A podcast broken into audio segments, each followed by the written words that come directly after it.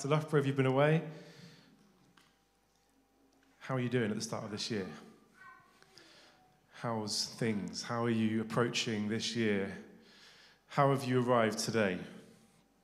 These are some of the questions that you might want to be asking this week in your small group. And I reckon in this room today there'll be a real mixture of thoughts and feelings and answers to those questions. I reckon we'll be somewhere between expectation and trepidation, excitement and concern, confidence and uncertainty. And the first thing just to say to that, wherever you feel you are, is welcome. We're really glad that you're here, and uh, we're really glad that you have shown up today. That's awesome. And I want to say that being followers of Jesus doesn't sort of seek to separate us from reality as if it's something we need to escape, but actually it's something that roots us in reality, but with a heavenly perspective. And if you're exploring faith or if you're new to faith today, we would really love to walk that journey with you because it is the best journey that we can walk on together. And we want to see how God sees us. I hope you had a lovely Christmas. For me, one of the things that like I loved about Christmas this year in terms of the story and in terms of that faith angle is it was actually human Jesus. You know, we can, we can encounter Jesus in a number of different ways, but for me, the thing that really struck me this year was human Jesus. I love the fact that God didn't just stay at a distance, um, watching, wincing, judging a messed up humanity, but actually, he literally put skin and bones on and entered into our mess, becoming one of us. And that, I think, is the perfect example of being rooted in reality, but with a heavenly perspective.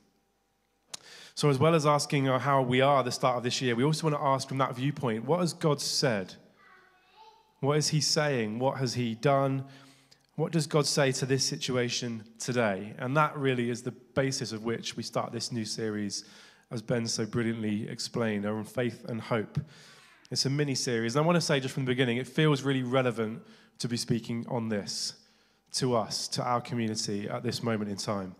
And we want this series to be absolutely applicable to our lives.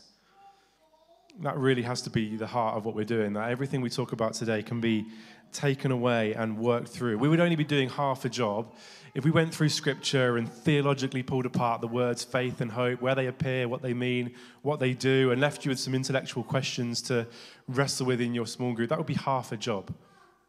It'd be quite interesting, but it wouldn't really do us a whole load of good in our daily lives. This is not an intellectual pursuit. Faith is not, at its core, an intellectual idea the smartest brains in the world have to submit to something far beyond their understanding to walk in faith. And that really is the heart of it. And that is why the, in Scripture, the unlearned are elevated, because it's not an intellectual pursuit. We have been through so much as a community. As individuals, as a people, we have been through so much, and we're still going through so much. Our lives haven't turned out the way we thought they would. The world isn't the way that we hoped it might be. We're still in this global pandemic that drags on. We've lost loved ones. We've had damaged relationships. We lost Lauren Wilson in November last year. This is real. And we're not seeking to escape that reality, but instead to live in it with a perspective that is far greater than what we can see. And faith and hope is rooted in reality, rooted in God. And I hope that's what we take away this term. So, there are some online definitions of these two words, which I think are just a helpful place to start um, and to interrogate. There's definitions here for faith, which come on the screen. It says a complete trust or confidence in someone or something, a strong belief in the doctrines of a religion based on spiritual conviction rather than proof. I think that's really interesting. It's complete trust or confidence based on conviction rather than proof. That's hard to wrestle with. If you're a scientist in the room or any like level of science, you're already getting triggered right now. Because we rely on proof, don't we, so much? And hope can be defined as a feeling of expectation and a desire for a particular thing to happen. And I like this little line to expect with confidence. But the Bible summarizes it like this in Hebrews 11 Now, faith is confidence in what we hope for and assurance about what we do not see. It's one of those lines where you're like, that's a really cool line. What does it mean? There's quite a few of those, isn't there? Like in the New Testament, you're like, that sounds so good. What does it mean? Um, the Good News translation of that, which is quite simple, says, To have faith is to be sure of the things we hope for, to be certain of the things we cannot see. Now, often people say that faith is easy, like wishing on a star or believing in a fairy tale. I have lost count of the number of atheists who have told me over the years um, how it must be nice that I could just make up a story and believe it. or isn't it cool that you have this crutch for your life that's in your imagination and this fairy story? Um, and I try not to be offended, and I fail. And on one level, framing our belief system around the unseen sounds quite easy, doesn't it? It sounds like anything could happen. I, my imagination is so broad. But on another level, I really think that faith is actually pretty hard. And I would suggest that evidence is actually easier. Like rational, black and white stuff that I can get my head around is easier to believe and to base myself on. But reducing my life to what I can understand limits its possibility to my capacity. And if I think that my capacity is big enough for that, I'm deluded. And like I said a few months ago on my talk on encouragement, it takes enormous courage to have faith in God, to take Him at His word, and to follow Him with our lives. Faith says that it is God who defines my reality rather than my experience defining God. And there was a phrase that we often used after Lauren passed away, which said, We want our image of God to shape our pain, and not our pain to shape our image of God. Again, it's a really cool sounding line, but that has radical, radical permutations in our life. That we're inviting God to shape our experiences because if by faith I believe what is actually written about God, then I have to understand that my existence is contextualized by the fact that He made everything and that He has a purpose for everything that He has made.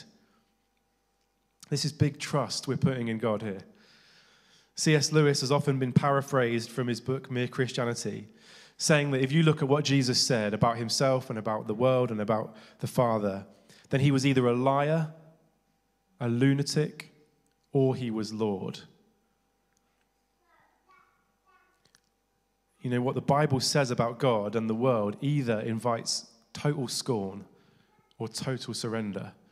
And that's hard. I'm not trying to make it like a binary choice of like it's either everything or nothing, but there is this sense that if what the Bible says about God, if what Jesus said about himself is true, and I'm putting my faith in that, that has radical radical implications for my life. I've got a quote from Eugene Peterson, who I just think is a, was a wonderful man. Um, and this is a quote that I really love from him. It says, We talk of making the Bible relevant to the world, as if the world is the fundamental reality and the Bible is something that's going to help it. What we must never be encouraged to do, although all of us are guilty of it over and over, is to force Scripture to fit our experience. Our experience is too small.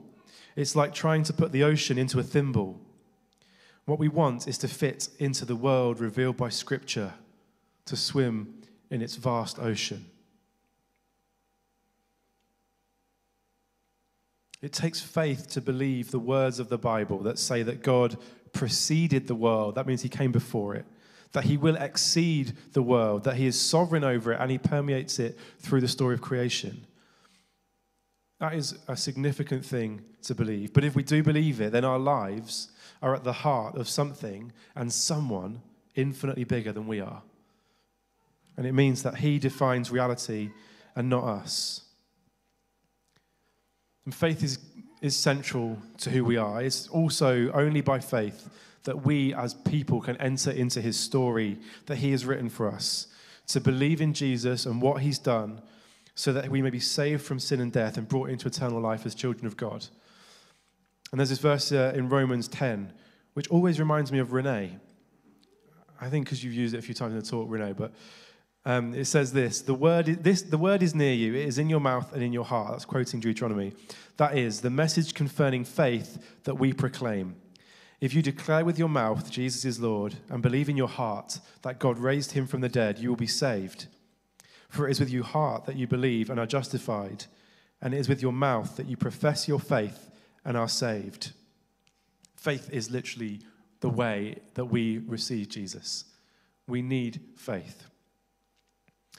And just another little quote from Peterson that I really liked, just about that reality thing. He said, God is the larger context and plot in which our stories find themselves.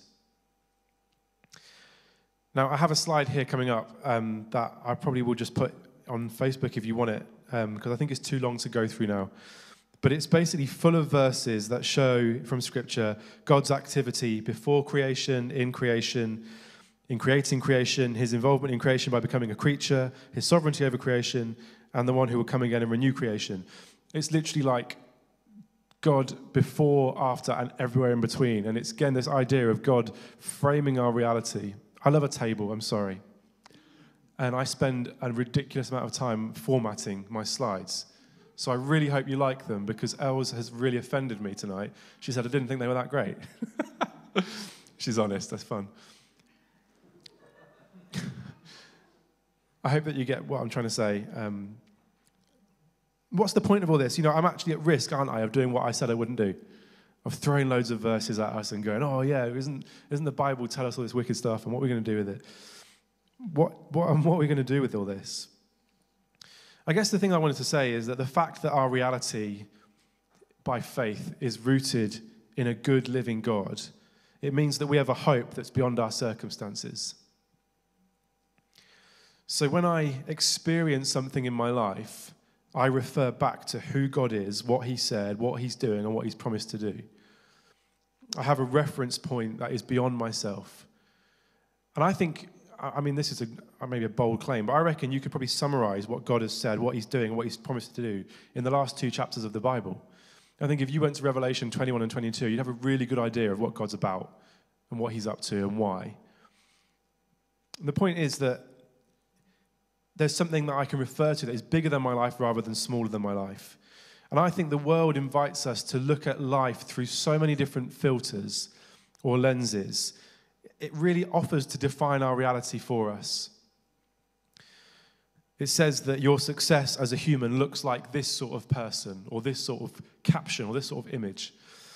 It says that beauty looks like this kind of person, or this kind of pose, or this kind of thing it says that accumulation and prosperity is our aim. I really think that the kingdom of God is the filter through which we are invited to view life, and it's really different. I have a little picture of filters just because I, I think they're quite beautiful, aren't they? But Jesus said in Luke 17 that the kingdom of God is not something that we will see or observe, rather, it's in our midst, it's amongst us and it is the filter through which we're invited to see everything that happens in our, in our life. My favorite one is Lomo Fi out there, the third one in from the top, just for the reference. What are the filters in which we are, through which we are viewing our lives?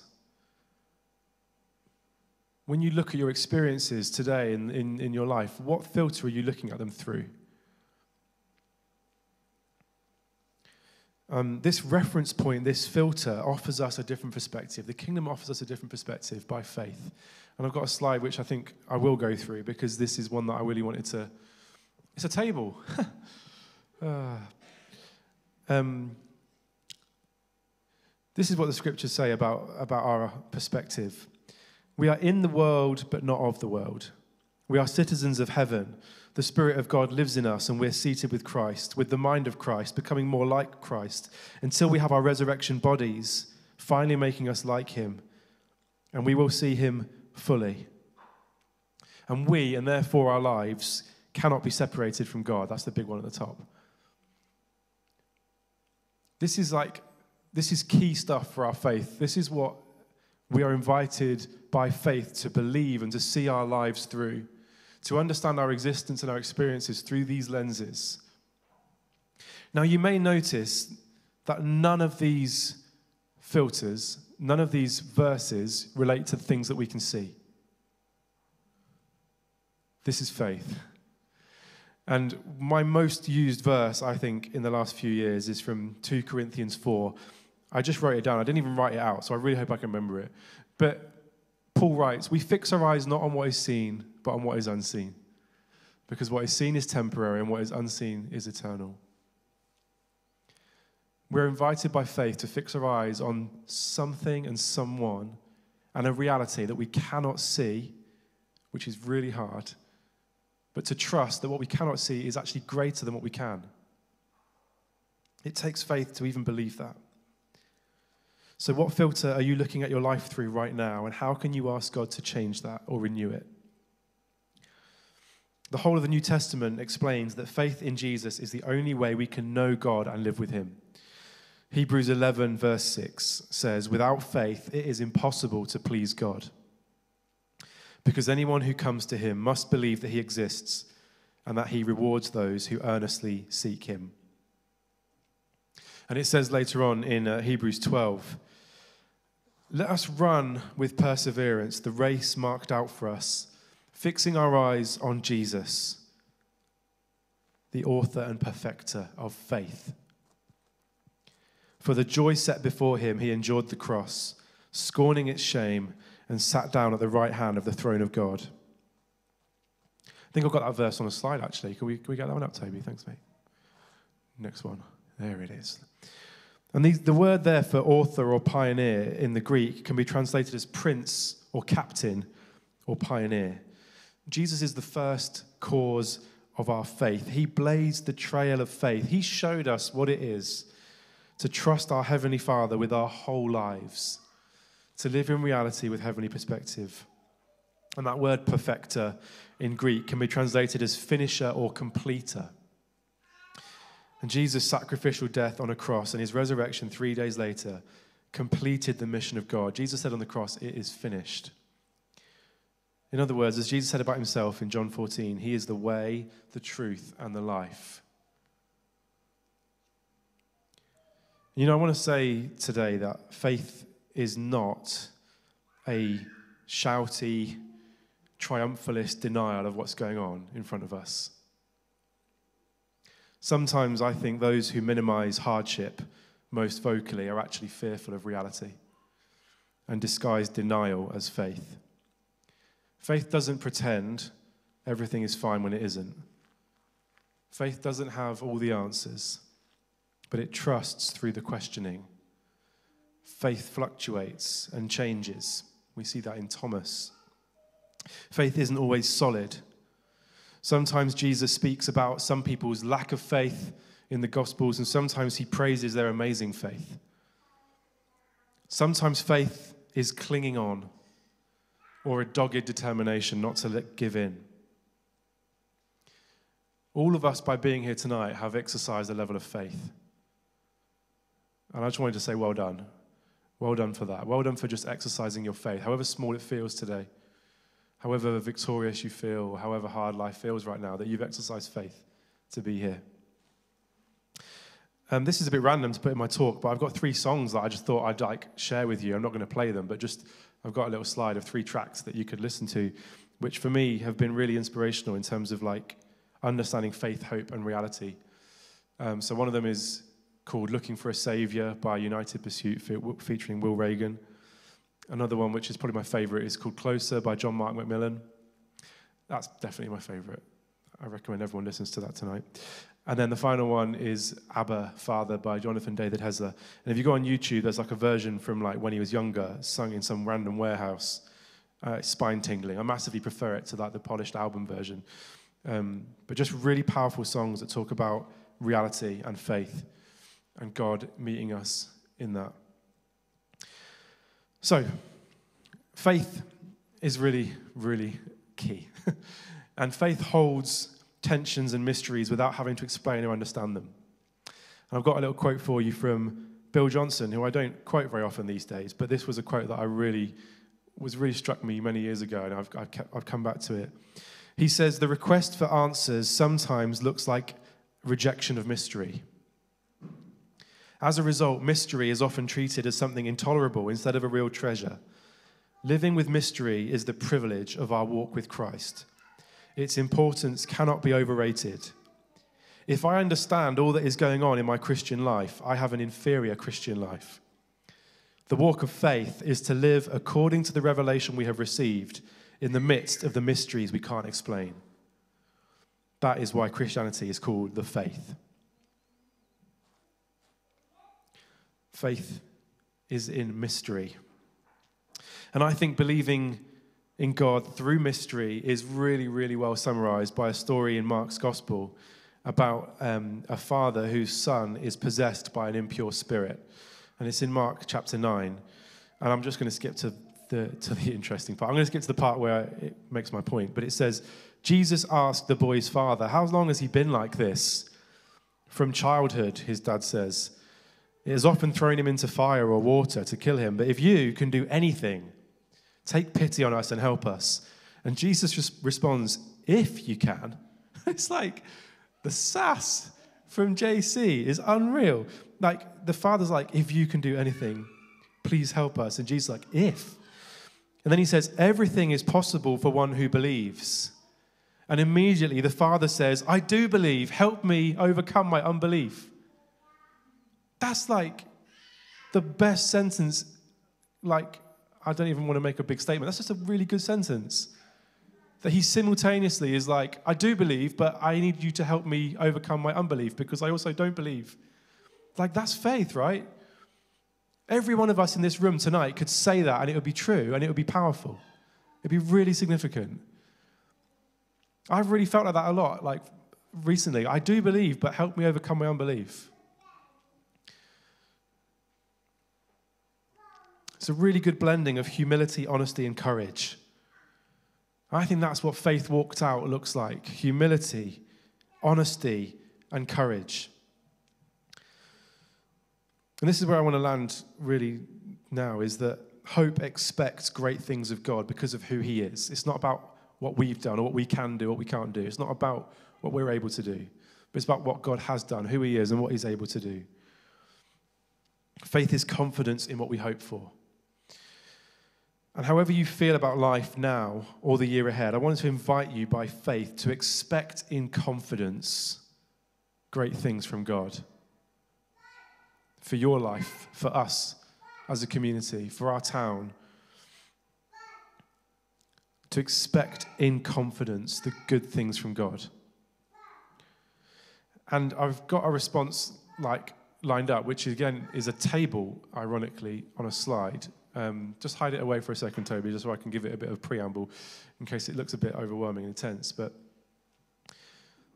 I really wanted to be practical today. I really wanted us to kind of come away from our time together understanding that I can expect great things from God this year. I can expect great things of God today. Like there are, there are things that God has done and God has promised. There are things that, this, that Scripture says about my security in Him, which means that whatever happens in this year ahead, I can have great hope in Him doing great things. And I've got this table, and basically there's two columns. And the left column is headed because, and it's going to have basically scripture in it. So because the Bible says this, and then the right one says, I know this. So there's a series of sentences. And I'll give you an example before it comes up. Um, in fact, I'm, gonna, I'm just going to read them, and, I, and then I'll put the slide up in a minute. And the idea really is, and this is something that I've done before in, um, in like prayer ministry, I've had it in Christian counseling before, where I'm inviting the truth of Scripture to shape my response. And I'm going to su- submit my, I guess, my hope or my expectation or my concerns or my worries to what the Bible says rather than how I feel. This is like, if you've ever done Freedom in Christ, this stuff's quite classic, which is, of course, so the first one would say, um, because God works all things for the good of those who love him, brackets Romans 8:28, I know that nothing of my life will be wasted or too bad for him to use for my benefit. Amen. You, I don't mind an amen. I'm, I'm charismatic. Okay, here's another one. Because he who began a good work in me will carry it on to completion until the day of Christ Jesus, Philippians 1 6. I know that God is committed to who I am and who I am becoming. He knows my potential. With his help, I can fulfill it. Like, this is, this is big stuff. Like, because I know that God is love, 1 John 3:16, 4 7 onwards, and he never changes, Hebrews 13, I know that God loves me as I am right now, and that nothing I can do will make him love me more or less. This is, I'm, I'm going to say after everyone, this is big stuff, guys, because it really, it feels big to me. And because I know that nothing is impossible for God, Luke 137, Mark 9:23, I therefore know that no circumstance will overcome me, and nothing will ever be too big for him to save, heal, rescue, or redeem me from. I want to keep reading them. Because I know that I'm adopted into God's family, Romans 8, and I know him as Father, Matthew 6 9, I therefore know that I am securely loved and I don't need to earn value or prove my worth. Well, this is going to change my behavior if I believe this stuff. Because I know that he promised never to leave me or forsake me, Deuteronomy 31 6, I know he will never abandon me or leave me to myself. Because I know that the earth is the Lord's and everything in it, Psalm 24, verse 1, I know that he will always provide for me and there is always enough for me. Like maybe you're feeling anxious this year about provision, about money, about jobs. Because I know that the church is the body of Christ, 1 Corinthians 12 27, I know I am a part of a spiritual community and I don't have to be lonely. Because I know that Jesus is the way, the truth, and the life, John 14 6, who came to give us life to the full, John 10 10. I know that the most fulfilling life I can live is one where Jesus is at the heart of it. Again, loads of you guys this year are going to be invited to live a life that Jesus is not at the heart of it. But if what he said is true, then it changes my experience and my expectation. And then the last one I had, which I think is just like a really good catch all. Because I know the end of the story, Revelation 21 and 22, I know ultimately things work out for us. Like, if in doubt, if everything else is just not great, I do know the end of the story. And spoiler alert, Jesus wins. And he renews everything and heaven comes to earth, and it's pretty sick. So basically, what I thought we'd do is have the slide up now. Sorry for leaving you waiting. Just take some time to reflect. I don't know, can you read this? Yeah, it's quite big, isn't it? To just like take a moment, and there'll be ones that aren't on there. This is not an exhaustive list. To invite by faith your understanding of what God has said to shape your hope for the year ahead. Faith and hope. Because if I believe the left column in faith, then my right column, hope for what ahead, what is ahead, is solid. And it's not rooted in just wishful thinking, fingers crossed, touch wood, superstition. Do you see what I mean?